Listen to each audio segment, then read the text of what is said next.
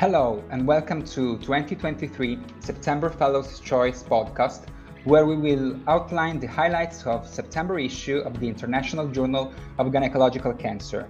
I am Giuseppe Caruso from the Sapienza University of Rome in Italy, and I'm here today with my dear friend Luigi.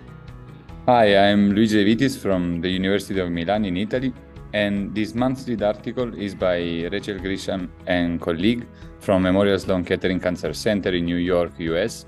The title is Low-Grade Serous Ovarian Cancer, Expert Consensus Report on the State of the Science. Low-grade serous ovarian cancer, a less common ovarian cancer variant, affects younger women and exhibits limited response to chemotherapy, leading to prolonged ineffective treatments and reduced quality of life. Its pathogenesis and management remain partially understood, but recent strides in molecular understanding and novel targeted therapies offer hope for improved outcomes. Experts convened in October 2022 to create a consensus document updating clinicians on scientific advancements and unanswered questions related to diagnosis and treatment.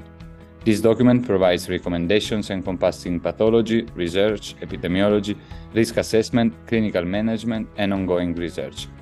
The collaborative efforts aim to guide practitioners across diverse settings in effectively managing low-grade serous ovarian carcinoma and fostering future advancements in research and patient well-being. The next article is by Nasidius et al. From University of Pennsylvania in Philadelphia, US, who present the role of immunotherapy for lymph node positive vulvar melanoma, utilization and outcomes. The study aimed to analyze adjuvant immunotherapy's effects on patients with vulvar melanoma and inguinal lymph node metastases. Using the National Cancer Database data from 2004 to 2015, the study focused on patients without distant metastases who underwent inguinal lymphadenectomy, had positive lymph nodes, and at least 1 month of follow-up.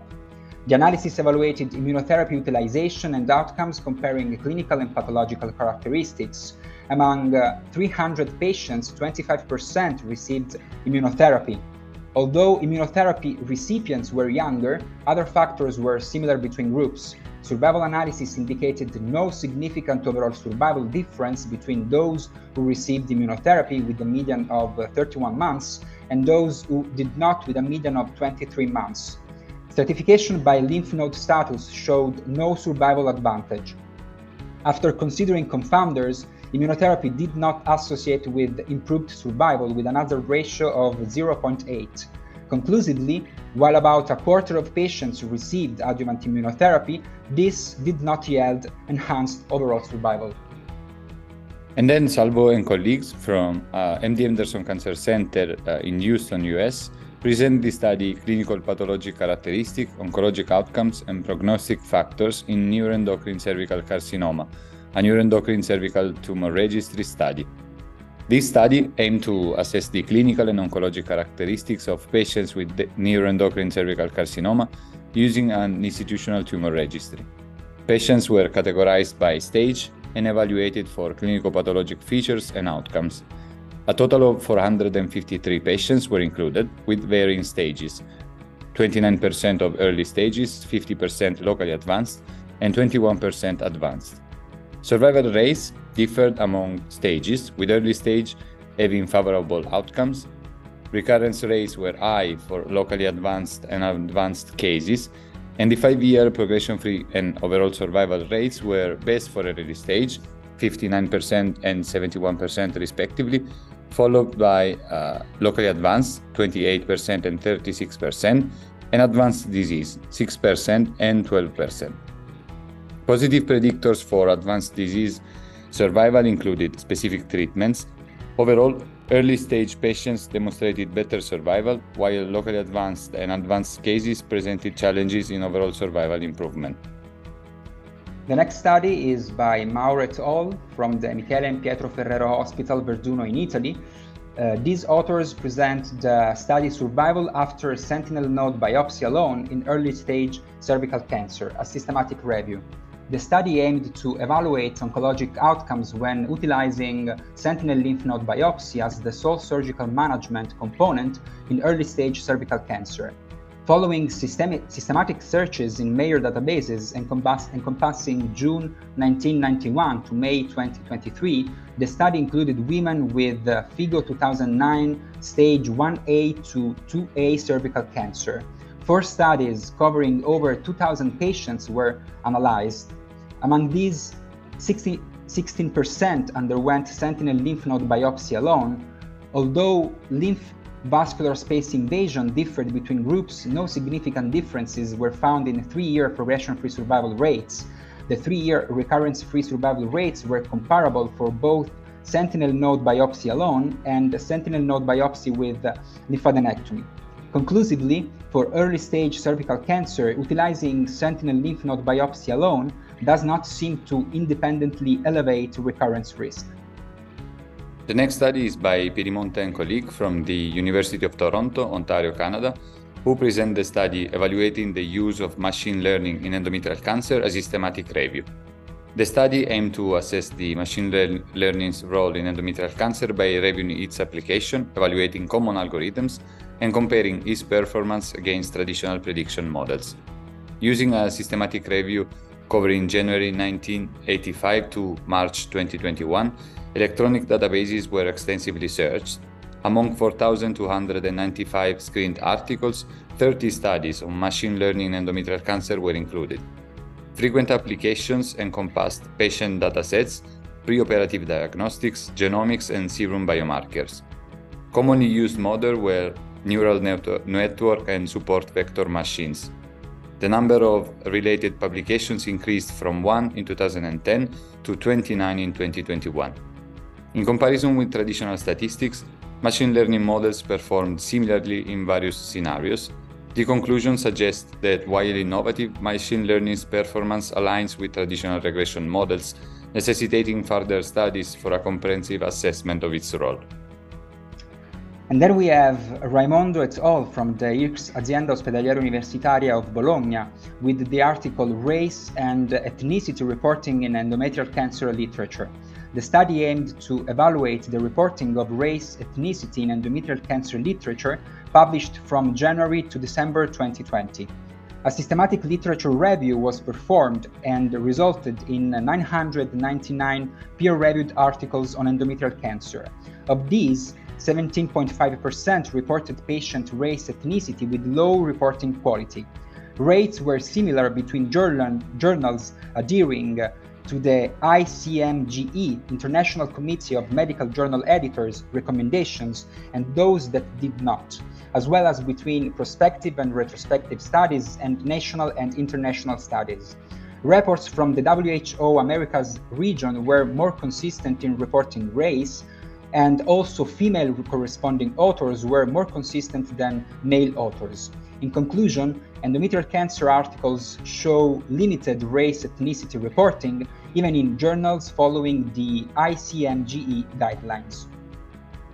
Alizzi and colleague from the Brunel University in London, UK, present a study, Identification of RAD51 foci in cancer-associated circulating cells of patients with high-grade serous ovarian cancer, association with treatment outcomes.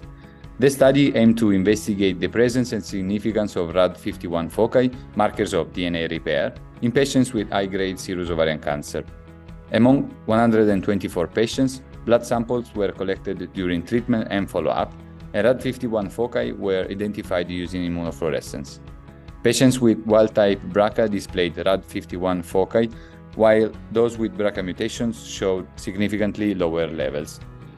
Responders to treatment exhibited reduced circulating cells and RAD51 foci, and throughout treatment, platinum-resistant patients had higher RAD51 foci counts compared to platinum-sensitive patients. Patients with more RAD51 foci had worse progression-free survival, with a median of 13 months compared to unreached progression-free survival in patients with fewer foci.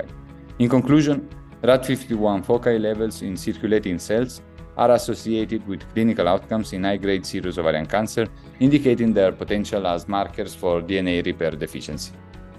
And the next study is from Gulia, from the Tata Memorial Center, Mumbai in India, with the study Secondary Cytoreduction in Platinum-Sensitive Relapsed Ovarian Cancer, an individual patient-level meta-analysis. This study aimed to analyze the impact of secondary cytoreductive surgery in recurrent ovarian cancer through a meta-analysis of randomized trials. The analysis covered patients with platinum-sensitive relapsed ovarian cancer and compared secondary surgery to no surgery. Data extraction involved overall and progression-free survival details from published curves. The combined data from three studies comprising 1,249 patients showed that complete resection occurred in 34% of patients. Overall survival did not significantly differ between surgery and no-surgery groups, but the surgery group had extended progression-free survival. Subgroup analysis indicated longer overall survival in the complete cytoreduction subgroup and worse survival in the incomplete cytoreduction subgroup. And so secondary cytoreductive surgery did not significantly improve overall survival, but complete cytoreduction showed survival benefits. And then Caruso and colleague from Sapienza University, Rome, Italy, present the review Systemic Therapy De-Escalation in Advanced Ovarian Cancer, a new era on the horizon. PARP inhibitor have significantly impacted advanced ovarian cancer treatment. Improved survival rates have prompted interest in de-intensified approaches to enhance quality of life while maintaining oncologic outcomes, and this novel concept of systemic treatment escalation is a new frontier in personalizing ovarian cancer therapy. Careful patient selection limited to those with favorable prognostic factors like BRCA mutations or homologous recombination deficient tumors is essential. Potential strategies involve neoadjuvant PARP inhibitor use, adjuvant chemotherapy reduction, shorter PARP inhibitor maintenance, early PARP inhibitor post-debulking surgery, omitting maintenance, and extending PARP inhibitor beyond oligoprogression with local treatment. Ongoing trials are investigating the safety and feasibility of these approaches, and this review discusses current trends, challenges, and future prospects for systemic treatment de-escalation in advanced ovarian cancer. And then we have the last study by Holloway from the Advent Health Cancer Institute, Orlando in the US, who presents the clinical trial, a phase 3 multicenter randomized study of Olvimulogene Nanivacirepvec followed by platinum doublet chemotherapy and bevacizumab compared with platinum doublet chemotherapy and bevacizumab in women with platinum-resistant refractory ovarian cancer.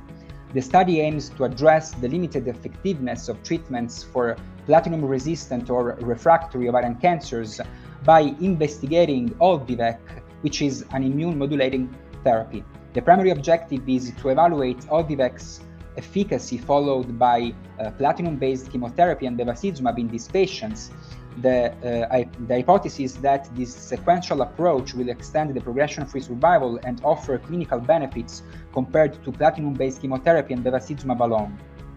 This prospective randomized active controlled phase 3 trial will enroll eligible patients with recurrent non-resectable high-grade serous endometrioid or clear cell ovarian cancer. The primary endpoint is progression-free survival, and approximately 186 patients are expected to be enrolled, with the results expected to be presented in 2025. And this trial is registered at clinicaltrials.gov. So, Luigi, I think that's it for this podcast. Yes, and I hope you enjoyed the podcast we prepared, and we hope to see you soon at the International Journal of Gynecological Cancer October podcast.